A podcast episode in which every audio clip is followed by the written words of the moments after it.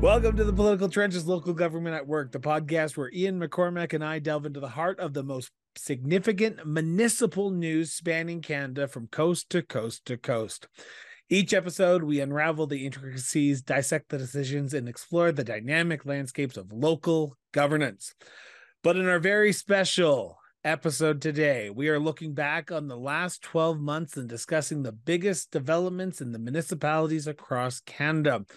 We will also be giving you an update on some of the stories you have been reading and watching this year. But first, it is the end of 2023 as we know it, Ian. I'm not sure about you, but I certainly feel fine. How about you? It's the end of the year. We know it. I feel fine. You're channeling REM today or something? Certainly yeah, am. It's good. It is. Actually, it was really an interesting experience, too, having a look at what... viewers or listeners had provided as the stories of the year. I was wondering, though, in retrospect, I probably should have worn my Christmas sweater or something, but let's get going. There you go. So as Ian said, over the last 2 weeks, we have been asking you to submit your municipal news stories from the last 12 months. Now, we got a range of submissions from across Canada, including one listener who said that their top news story came from Saskatchewan, where after an in-camera session dealing with harassment claims and human resource issues, the regular meeting of council for the RM of Redford number 379 on June 8th ended early when almost everyone resigned. The meeting ended dramatically when Reeve Gerald Jerlinski tendered his resignation effective immediately. That resignation was quickly followed by Councillor Evan Johnson resigning. Quentin Sittler tendered his resignation of Nathan Kellier, who was absent, then also resigned himself. Acting Administrator Kurt Kolinskuk, I hopefully pronounced that name right. If I didn't, I do apologize, who had resigned earlier, asked if anyone else was resigning at the meeting, and Deputy Reeve Greg Sutherland asked for a minute to write out his resignation, did so, and left the council chambers, as had all others who had resigned. Ian, this is one of these stories that I didn't even know about until our readers brought it forward. Did you? I didn't know about the specific one, but it certainly is indicative of other things that we've seen around the country this year and beyond. Now, Saskatchewan is less than a year away from a municipal election provincially. So to have this sort of a mass resignation having happened there, I think is quite significant. Another listener submitted a story earlier from November when Canada's highest court had ruled that the city of Greater Sudbury was responsible for the downtown Sudbury construction site where a woman was crushed to death 8 years ago. The Supreme Court released its decision earlier in November, determining that the city was responsible as an employer for the workers and work on Elgin Street in the fall of 2015 and can be held legally liable for the deadly accident. Again, Ian, these are great stories because these are not great stories, but these are stories that I wasn't even aware of were happening in 2023. Yeah. When looking at this story, what did you think of it? The interesting thing to me, the reason that it makes our list is as we look across the country, because this decision was rendered by the Supreme Court, there is quite possibly ramifications well beyond Sudbury and even Ontario about the role that local government plays in public safety and liability as well. So I hadn't heard of this much like you either, Chris, but it is something I think that we could be hearing more about next year and even beyond potentially. So some of the other stories that people were listening to or reading over the last year, one person submitted their top news story of 2023 saying that the big news story came out was strong mayor powers being tied to provinces building a faster fund. Another listener said that the ongoing drama in the city of Chestermere, Alberta was on their watch list of 2023. And another one said that the biggest news story for them was the election of Olivia Chow as mayor of the city of Toronto. And one other submission that I just want to talk about for a second here is following a news story out of New Brunswick, where our listener said that they were following a story where a former councillor is asking the province and the courts to determine the role of a councillor/mayor. With one big question at the heart of the matter, is a councillor an employee of the municipality or not? Ian, our listeners and viewers are watching some interesting stories, to say the least, across Canada, including some that you and I both weren't aware of. looking at all these stories that we got over the last 2 weeks, what do you take away from them?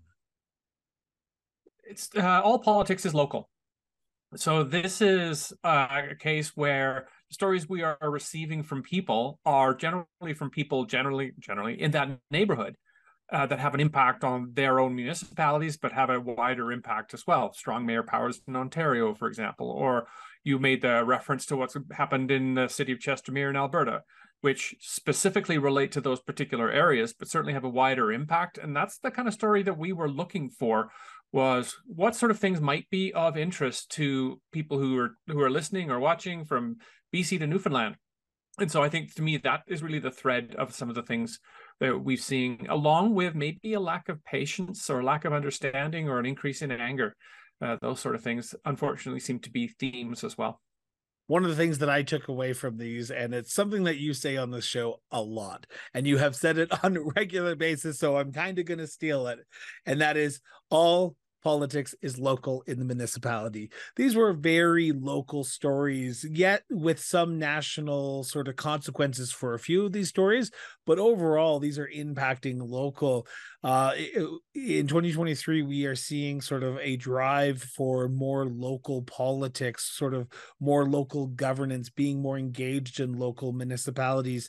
And I'm going to kind of put you on the spot here for a second, Ian, because that's what I do as the co-host, and you do it in a few minutes for me. But local politics in 2023 is going to be different than in 2024, I'm assuming, because there's going to be a lot of more issues that are affecting municipalities. Do you see these major news stories that our listeners and viewers are sending in to us as sort of an indication of what's going to happen in 2024? I think so. It's the canary in the coal mine for some of them, for sure. Whether it's got something to do with infrastructure or with governance or with the legal system or human resources, for sure. What I'm also seeing is national municipal organizations are starting to pay closer and closer attention to this too, whether it's the elected officials end through groups like the Federation of Canadian Municipalities, or in the administrators end with things like the Canadian Association of Municipal Administrators. They're all starting to pay, I think, closer attention to some of these local issues to figure out what the core of them is, how to address them potentially, because they will be of interest to their members across the country and maybe beyond as well. We see some things happening in other countries that are having an impact on us as well. So while we could probably chat about some of the stories, we want to get to sort of the heart and matter of what Ian and I thought were some of the big stories that were happening municipally over the last 12 months. Now, we want to first start off with a story that isn't something often talked about in Canada when it comes to municipalities, as it often can be labeled a dirty word. And it's harking back to our very first episode, amalgamation. In 2023, we saw municipalities in the province of New Brunswick go through massive changes with the amalgamation process in 2022, with the ramifications being felt in 2023. In Alberta, Black Diamond and Turner Valley amalgamated to become the town of Diamond Valley. In the province of Nova Scotia, the Nova Scotia Supreme Court judge has ruled that the town and county of Antigonish have the legal right to ask the province for permission to amalgamate.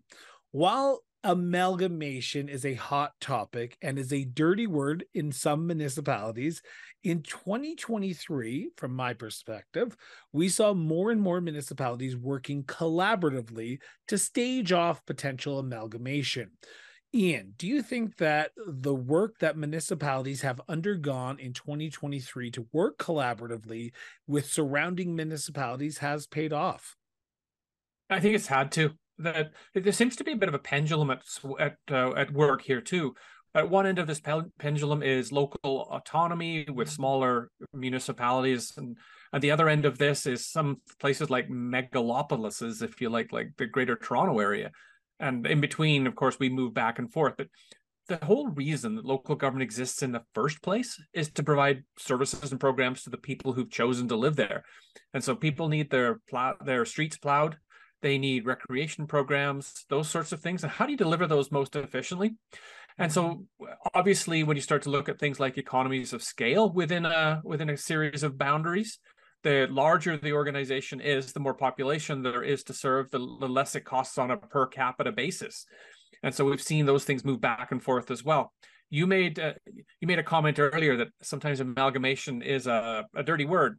I kind of think of it as collaborations, like you mentioned towards the end of it. Amalgamation certainly is a formal collaboration, but there are other informal ones too. And sometimes you made reference to Diamond Valley in Alberta. It's done because two neighboring municipalities think they could be stronger together.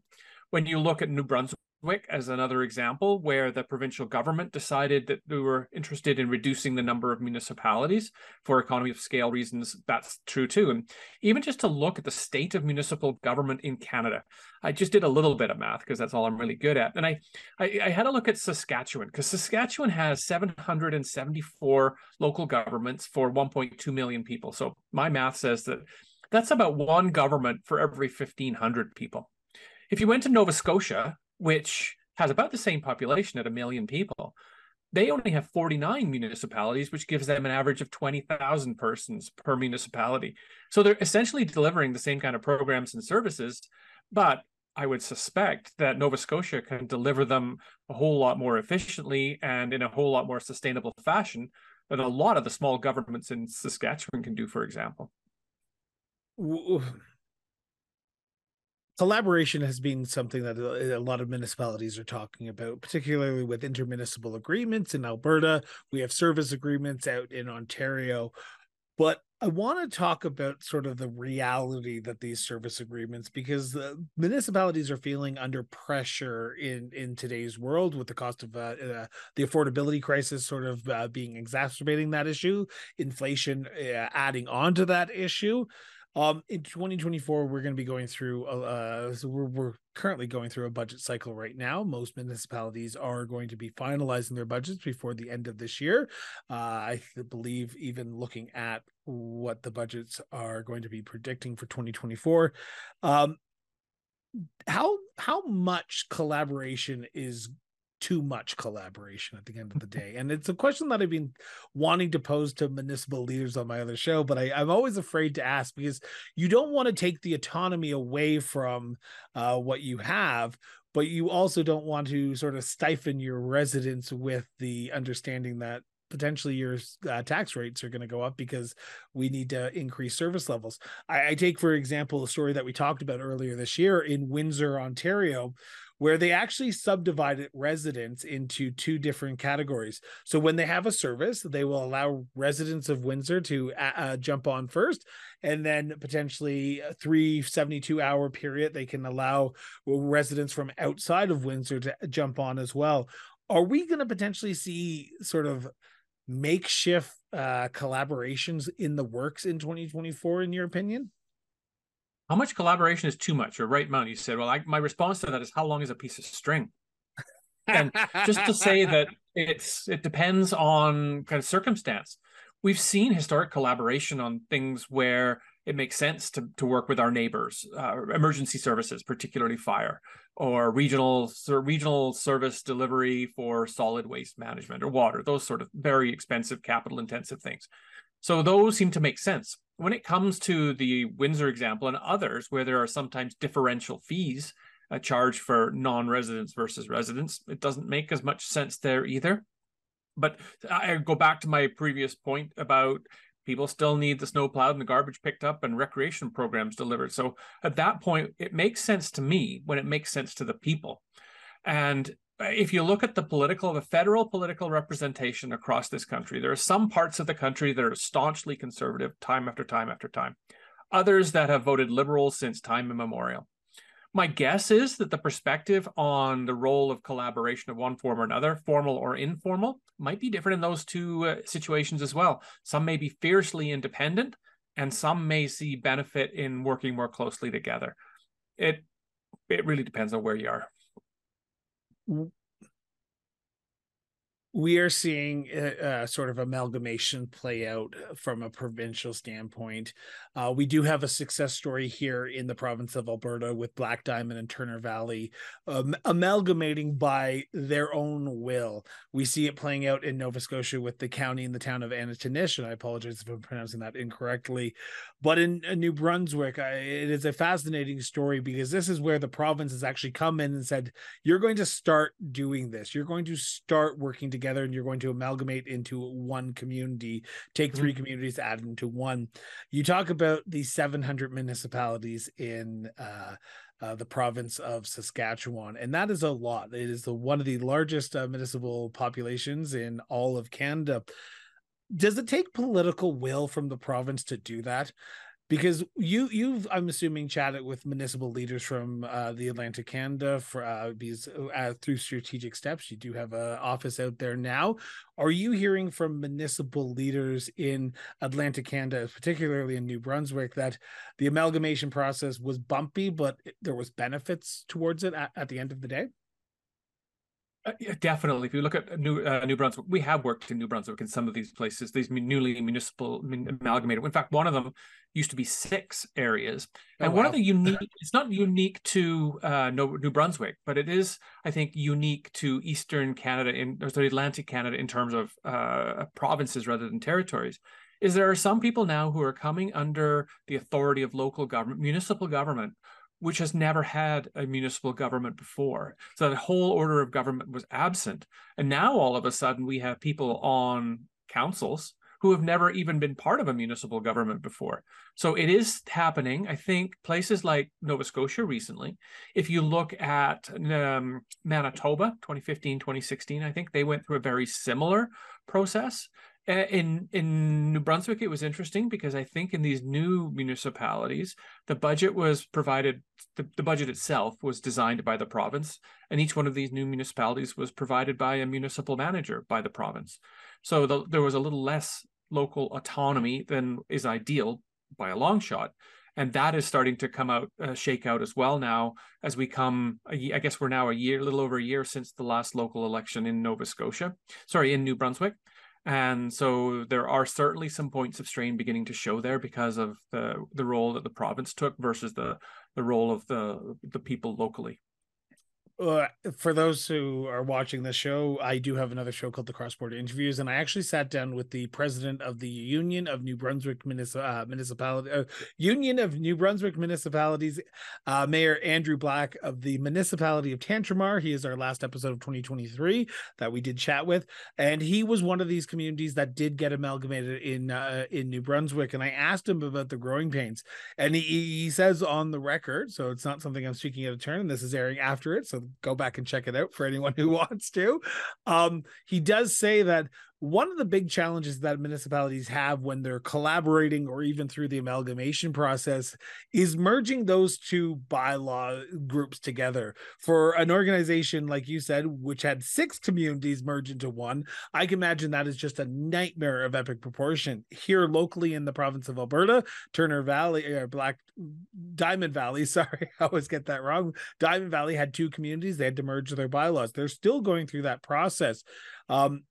Is that traditionally the trickiest part through the amalgamation process and even through the collaboration process, as whose side is going to be the standard bearer of the sort of bylaws and the procedures of any collaboration process? I'm not sure you could say tradition has anything to do with this, because it's different every place it's happened, every time it's happened. I've seen it where if we're bringing municipalities together, where we're going to look at my bylaws, your bylaws, I'm going to pick the best one that relates to whatever the topic happens to be.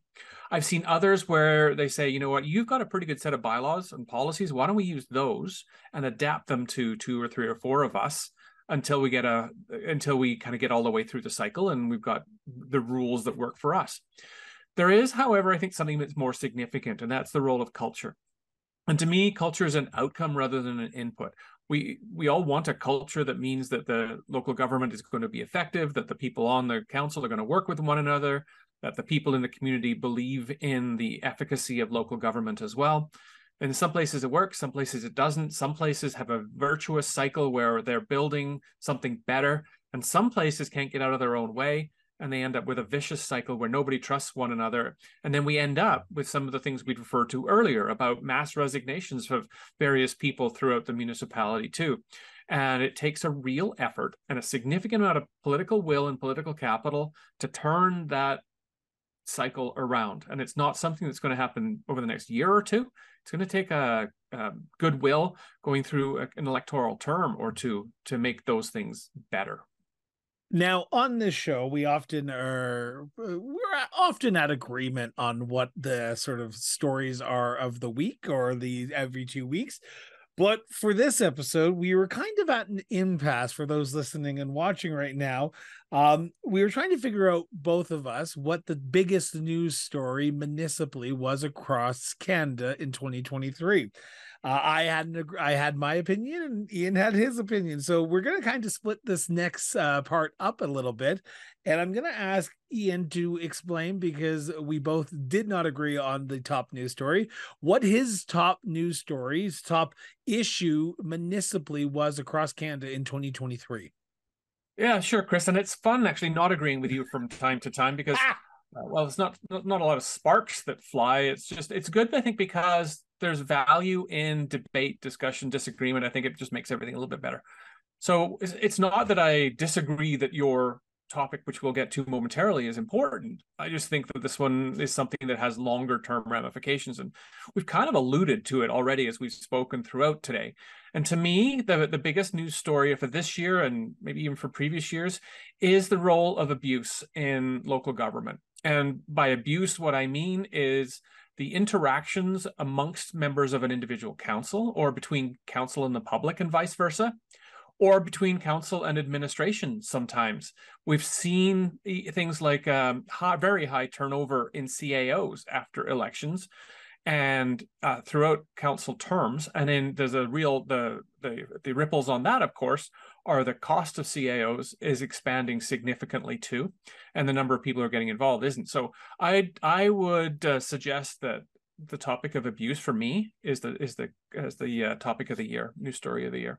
You have traveled across Canada over the last 12 months, and you have spoken to the Union of British Columbia Municipalities. You were out in St. John's, Newfoundland and Labrador later this fall. You were in Nova Scotia for some time. When you're talking to administration and when you're talking to local elected leaders, are you hearing different sort of backgrounds and sort of perspectives on what type of abuse they're feeling? And what, without giving away too much information and breaking any confidentialities that you might have had with these conversations, what has been the biggest issue in the abuse realm that you have heard about and seen? Because you did have the Bucking the Trend convention earlier this year in Edmonton as well. Right. And that bucking the trend actually came out of a desire to at least try to explore and tackle this topic. I've been at council meetings not that long ago where we've had uniformed or plainclothes RCMP officers in the gallery. So, I mean, it gets to that. If we start talking purely legally, though, about abuse, whether it's workplace abuse or assault and those sort of things, that's up to the legal system to manage.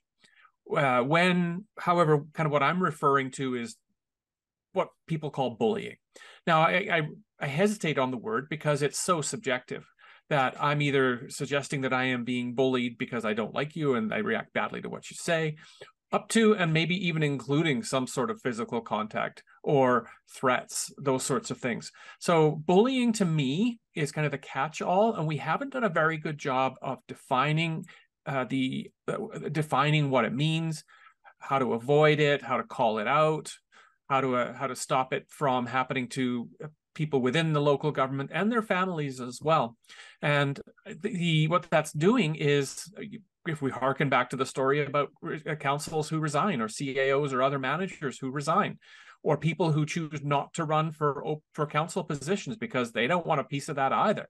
It's really hurting the body politic over the long term. It's creating cultural chaos, and we get poor government out of it because those who are loud and demonstrative are sometimes being elected through populist platforms, where we're seeing people who know little to nothing about what they're actually supposed to do, but are sure mad enough to run for office and get enough angry people to elect them, so that we're seeing real long-term damage being done to good local government.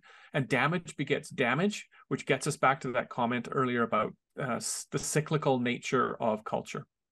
You've been working in the municipal realm for longer than I have. I'm not saying that as an age issue. I'm just saying you have been dealing with municipal leaders a lot longer than I have.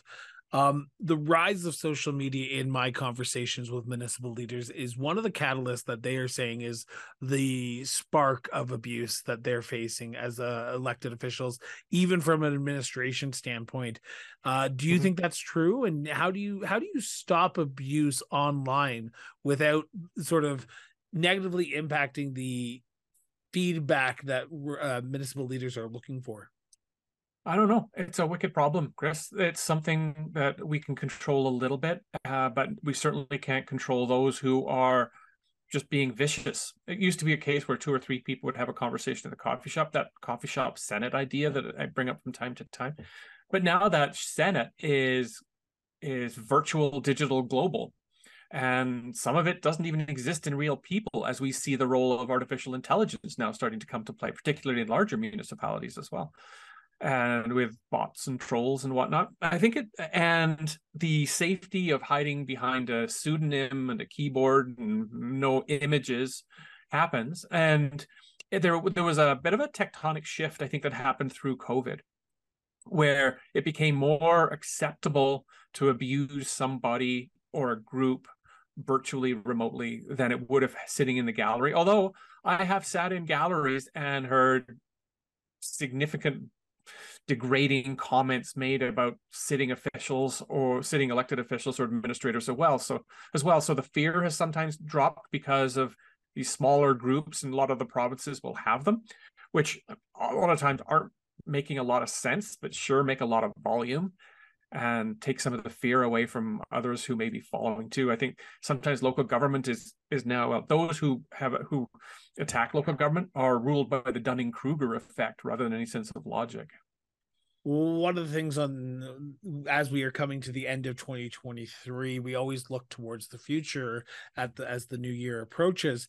You say this issue has been ongoing for some time now, and I would agree with you in some sense that is the case. Mm-hmm. How do we fix it? How do we sort of, and I'm not trying to ask the $1 million question and ask you to put on your municipal wizard hat and fix this in one quick soundbite, but what is the first step that municipal councils, municipal administration can take in 2024 to help solve some of these issues that municipal staff are facing and municipal leaders are facing in the abuse realm?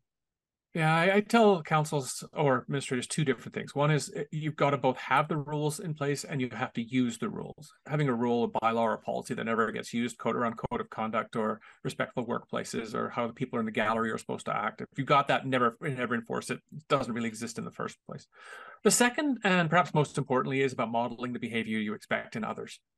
So if council is going off on each other, in a council chamber, and we're seeing a lot more council code of conduct complaints or code of ethics complaints now, and integrity commissioners are getting involved.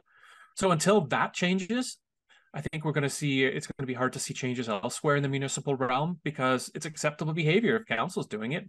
How can we call out people either on the street or people in the gallery when they're doing exactly the same thing as their elected officials are doing? So model the behavior, follow the rules. They're the 2 things I'd suggest.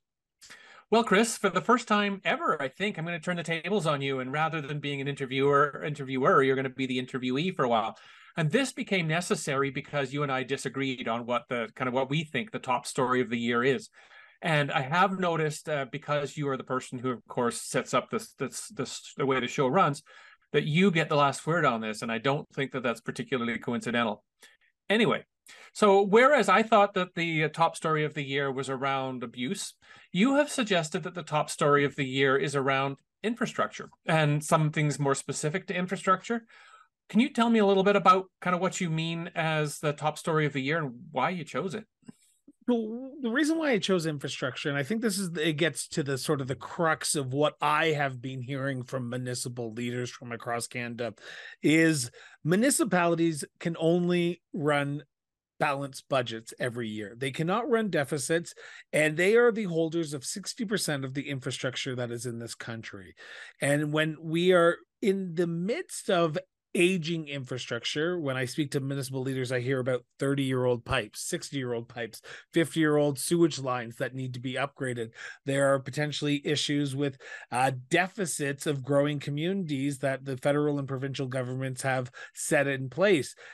with municipalities sort of being the front line, as you will, of building this infrastructure, the province and federal government haven't stepped up to the plate in 2023.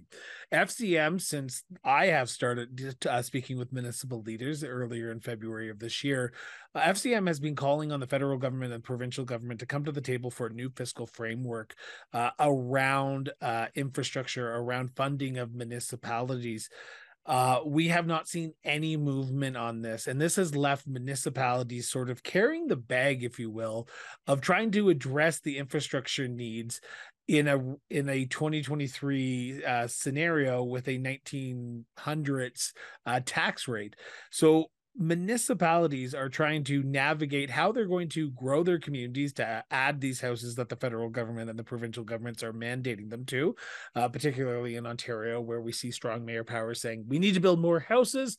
I think the Federation of Canadian Municipalities just came out with a stat saying I think 5.8 million new houses need to be built over the next, I think, 5 to 10 years. That is a lot of housing, and I don't care where you are, and that's not just in one province, that's across Canada. So when I talk about infrastructure, when I hear municipal leaders talk about infrastructure, it is the reality that if they do not come to the table, the province and the federal government come to the table to address these issues with municipalities, we're going to see tax rates in the range of 10 to 15% over the next few years. In particular, look at what happened just this year alone. Calgary saw a 7.8% tax increase because they're infrastructure needs that need to be updated. Yes, there are other things that are going on with that 7.8%, but we are seeing downloading of services, and that means that those services are being covered by money that could be potentially going to infrastructure. So when I thought about the biggest news story in 2023, I think it had to be infrastructure, because there has been calls time in memoriam in 2023 from municipal leaders of all sizes, from the smallest summer village to the resort villages in Saskatchewan to the large cities in Toronto. Infrastructure has been on top of mind for a lot of mayors and councillors, and it just doesn't seem like any movement has happened at all in 2023 around infrastructure. Fascinating. Infrastructure is just such a sexy word, though, too, Chris. I can't see why. I did have a mayor once tell me that the problem with infrastructure, or one of the political problems with deep infrastructure anyway, was that no mayor wants to cut the ribbon on a sewer line. And that's symbolic of kind of where they're getting their political kudos from as well. I wonder too, I mean, I said a little while ago that all politics is local. Well, all sewer lines are local as well. So from this, do you see this, the condition of infrastructure, the lack of upkeep, asset management, all that thing as like a cause or an effect? Like, is this a symptom of something else? And if so, what is this something else? Well, and this is where I was looking at it from, because I traditionally bring the political perspective to the show, and you traditionally bring the sort of the council perspective to the show, if you will, and sort of the, hey, let's have a level head. And I'm like, let's talk about politics because this is what I like to talk about. I think it has a few issues that are working against this infrastructure emphasis. Right now, we are seeing in Canada a very big push around jurisdictional roles and responsibilities from the federal and provincial government. Just recently in October, I think at the end of October, beginning of November, the first ministers met in Halifax, where they said, Justin Trudeau, federal government, stay out of your lane, stay out of our lane, and stay, don't deal with municipalities. That is our jurisdiction. We often hear from municipal leaders that municipalities are children of the province. And if you tell a municipal leader that, they will scream and yell and shout because they do not agree with that sentiment. But You see two battling jurisdictional authorities, the province and the federal government, going at each other, and the municipalities are stuck sort of being that child. And I asked this to the Federation of Canadian Municipalities President Scott Pierce recently. Do you feel like the child between two arguing adults? Because no one seems to want to fix the issue. They just want to fight about the issue. And he said, well, we feel like the adult in the room because we're actually at the table waiting for the governments to come to the table, but they just won't. So there's that political aspect of this issue. So the province doesn't have money because they get the money from the federal government, but the federal government doesn't want to deal with the provinces and they want to deal with the municipalities. So it's a very weird Venn diagram of who has to deal with who every single week. The other issue is, you're right, wastewater treatment facilities is not a sexy issue. During the Alberta provincial election, Penhold Mayor Mike Yargo, in a press conference that Alberta municipalities had, said, you do not expect a lot of ribbon cuttings, and I'm paraphrasing here, at a wastewater treatment facility, but because it's not sexy. And it's not. The average resident does not care. And I say that respectfully to our municipal leaders who are listening to this right now, but they should, because when the sewer backs up and the water doesn't turn on, who are they going to call? They're not going to call their MP. They're not going to call their MLA. They're going to call their local elected leader. So there's that perspective as well, that it's just not a sexy subject. So you can't get buy-in from the general public around spending $2 million to upgrade a wastewater treatment facility when that doesn't seem like a natural photo opportunity where we can say, hey, look, we've done something. The other issue is planning, and it comes down to this asset management. In 2023, we have seen a big push for municipalities to start dealing with asset management programs, start planning for the future, stop sort of just assuming things are going to get fixed when they're going to get fixed, and actually start planning when things are going to get fixed. How long is that fire truck going to be aged out? How long is that pipe that's in the ground that's going to go to this section of your community going to be viable until you are going to need to replace it? Asset management has been a big push for FCM, for a lot of the sort of provincial organizations. And I think, from my perspective and from what I'm hearing, municipalities have got a handle on it. It comes back, though, to money.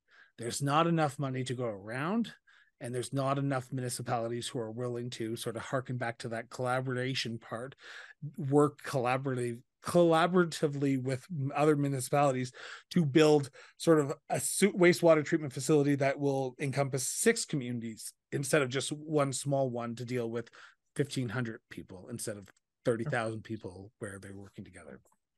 Sure, which harkens back to our comments on collaboration a little bit earlier too, and economies of scale. Something you said actually quite interested me. And the Canadian Constitution says that feds have responsibilities, the provinces have responsibilities, and one of the things the provinces are supposed to do is look after municipal institutions. I think there are at least a couple of provinces now which have got their noses out of joint enough to create legislation that says, federal government, thou shalt not deal with our municipalities. How do you think that's having an impact? Oh, that is the story that I'll be watching in 2024. If we talk about the future, that is the story I'm going to be watching in 2024. And the only reason I say that is because one of those provinces is our home province of Alberta. So Alberta, Saskatchewan, Ontario, Nova Scotia, and New Brunswick. And if I'm not mistaken, PEI, we always forget about PEI, but I think PEI, all in that first minister's meeting said, we want the same recognition that Quebec gets. So in Quebec, in their constitution or in their government overview, they have a bill that the federal government cannot negotiate with any municipality. They have to negotiate with the province, and then the province of Quebec negotiates for all the members, all the municipalities. So they get a big chunk of change. Instead of individually getting money, they get a big chunk of change. The issue is, all politics federally run through Quebec. So we talk about dealing with 2 different levels of government. When you want something, if you want something to happen federally, you deal with Quebec. The other provinces have the right to say they are the administrators of the municipalities. Municipalities will say, well, no, we don't like that because we think we are an actual level of government. Because you have to remember, in Canada, municipalities are not a level of government. They are not recognized in our constitution as a level of government. They are an entity of the province. So I think the 2024 story that I'll be watching is this unfold is, will Justin Trudeau meet with Doug Ford, with Scott Moe, of Danielle Smith, Blaine Higgs, Tim Houston, Dennis King, and actually come to the table and negotiate for municipal funding to increase those infrastructures? Because municipalities, I said this at the beginning, I'm going to say it again, municipalities are the front line. They are the front lines who are dealing with the issues that are being sort of downloaded upon them by the province and federal government. They, federal government and the provinces want more housing. Housing comes with infrastructure. If you don't have the infrastructures in place, those housings are not going to be built. I don't care where you are. If you do not have the accurate, the appropriate infrastructure, you are not going to see any housing built in 2024 or 2025 to reach the targets that we need and potentially lower those prices of house prices in 2024. So that is the story I'll be watching. Cool. That's good. And thanks so much for that. So I want to say this has been a fascinating half-hour conversation. It's always good to look back on 2020, whatever year we're in, whatever year you're listening to this. But this is a timestamp of 2023. For you, Ian, looking back on 2023, we've had some amazing guests on our show. You and I went through sort of the algorithms and sort of where we are and what people are listening to and what sort of provinces we're sort of getting traction in. Looking back from a show's perspective, how do you think we're doing? It's been a lot of fun. The real focus on local government from coast to coast, I think, is really interesting because we can highlight some local stories that are representative of what's going on around the country. We've been able to look at some issues or topics or subject matter areas that maybe we wouldn't have got to if we hadn't tried to figure out what the heck are we going to make work for the letter Q, for example. If anybody has an idea for X, I think we could still use that. But to that end... Zebras. So it's got to do with zoos, maybe. I don't know. But anyway, Chris, I think that that's really given us a bit of a box to work in, and it forced us to be kind of creative about this. And seeing some of the statistics that we've got for people who are watching or listening and commenting, that's really been kind of gratifying. I've really enjoyed it. And one of the things that I took away from that is we seem to have a great following, but I'm always one that, as I said in our last show and at the end of it, we always like to hear from you. We called out for our listeners and our viewers to send in their submissions on what they thought were the biggest news stories, but we can always send in your stories throughout the year because we want to know what you're listening to, because as we found out today, there are stories that we are missing and we want to hear from you. So if you have something, a news story, some policy that's going on in your community, let us know so that way we can talk about it in a future episode of the show, because this show is not just about Ian and myself. This show is about you, the listeners, you, the viewers who are taking time out of your busy schedules to sit down and wake up with us on Sunday mornings from time to time and listen to the show. But for me, 2023 has been a blast on the Political Trenches Local Government at Work. Ian, it has been an honor to sit down with you from, if I'm not mistaken, and I apologize for those who are about to correct my math here, because Ian and I are not great at math. That's what we're about to find out. But from what I understand, we have done 20 episodes in 2023. That's special episodes with Bucking the Trend. That's all the letters of the alphabet that we've gone through. And I could not have asked for a better co-host for 2023. I can't wait to see what happens in 2024. Ian, I'm looking forward to seeing what more interesting news stories happen over the next 12 months in 2024? What about yourself? It is going to be neat. And to me, one of the really gratifying things is all of the stories we talked about today were all came from suggestions over the last few weeks. We probably would have come up with some of them, as you have said. We wouldn't have come up with others, but it's really cool that we're talking about things that other people are interested in too. So it's been a lot of fun to be able to work with you over the last year too, Chris. So with that, this is the last episode of 2023 for the Political Trenches Local Government at Work. You think after a year and a half, I'd be able to get the name right, but I almost screwed it up there. Ian, we will be back in 2024. Until then, Merry Christmas, Happy New Year, and to our listeners and to our viewers, Merry Christmas, Happy New Year's, have a safe holidays, and please remember, do not drink and drive. Please call someone if you need to drive. Thanks, everybody.